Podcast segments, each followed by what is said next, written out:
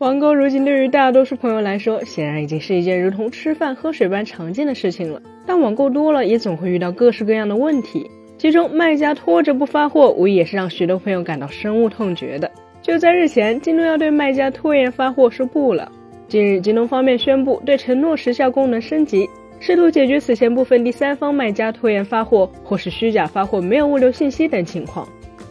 根据官方公布的信息显示，承诺时效指的是上架商品设置并向消费者展示的商品订单发货时效及送达的预计时效。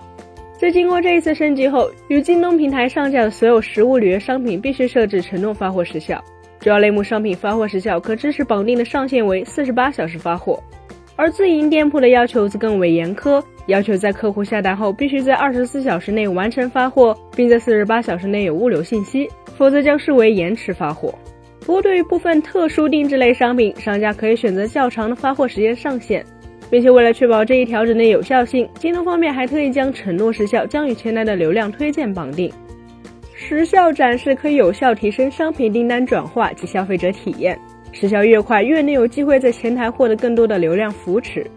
换而言之，商家如果不声明商品的承诺发货时间，就只能拿到更少的流量倾斜。带来的结果就是自家店铺与商品更不容易被消费者看到。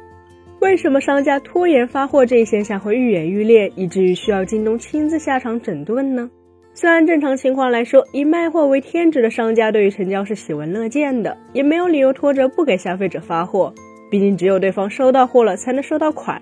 然而，随着电商行业市场竞争的白热化，电商卖家的玩法近年来也已经出现了一些变化。如今，无论是在淘宝还是京东上，大批的商家其实并非生产商，而是中间商。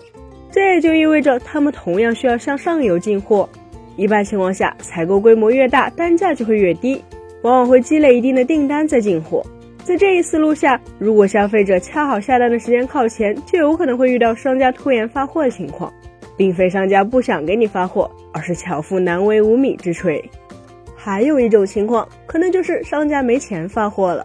众所周知，电商平台的机制是买家确认收货后，交易所产生的货款才会到达卖家的账户。除非商家频繁骚扰等特殊情况，通常是会懒得主动去确认收货的。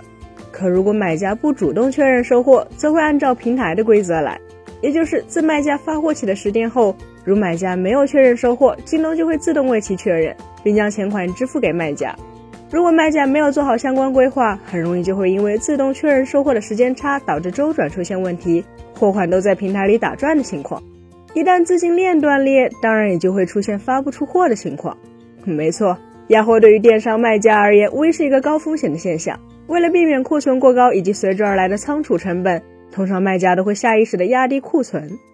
顺着这一思路继续发散，就有了近年来在电商行业备受青睐的模式——以销定产。也就是让不少朋友吐槽的预售制，电商平台配合卖家实现了在预定期限内生产供应的产品完全脱销，免去工厂存货、分销存货等中间存货及末端仓储环节，在整个供应链链条上几乎实现零库存。与此同时，高周转的以销定产模式之所以能够成立，一件代发的出现同样也功不可没。事实上，一件代发是为分销商及其合作供货商提供的高效订单发货处理工具。供应商来帮卖家寻找货源、仓储、找物流渠道，直接发货给终端客户的一种模式，使得卖家可以更专注自己店铺的经营、宣传以及广告，其他的后勤工作如发货等事项则由供应商来完成，也极大的降低了卖家的经营和时间成本的投入。但问题也随之而来，既然是搞预售，就不得不面临各种突发状况，一件代发的效率再出色，也有可能会遇到突发状况。比如说，由于不可预测的原因导致工厂出货延迟，卖家无法从工厂拿到货物，自己的仓库又是零库存的情况下，自然就只能通过拖延发货时间，用牺牲消费者利益的方式来让崩溃的链条得以喘息。甚至由于预售模式的普及，部分商家更是在此基础上整出了测款这一招式。用一位卖家的话来说，电商同质化严重，如果不试水温就盲目备货，到时候全压在仓库里，就有可能会上新一次赔一次。既有预售，则可以提前测试市场反应，及时调整生产，再按需向工厂下单，从而将成本降到最低。但测款也是有风险的，毕竟消费者不一定会买单。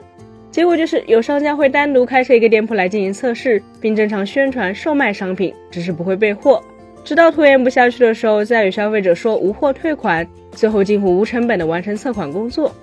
归根结底，电商行业的逐渐成熟，才让一件代发这种工厂负责生产、发货和售后，卖家负责售卖以赚取差价的模式得以存在，也让居心不良的卖家有了钻平台漏洞、套路消费者的机会。而现在京东的做法就很有意思，强制要求卖家必须在四十八小时内发货，自然会增加卖家成本，但其选择了打一巴掌给一颗甜枣。商家承诺的发货时效越快，就越能有机会获得流量扶持，既减轻了商家负担，又提高了消费者下单的概率。本期节目就到这里了，更多精彩大家可以关注我们三一生活的官网或全民 net 账号查询更多信息。咱们下期再见，拜拜。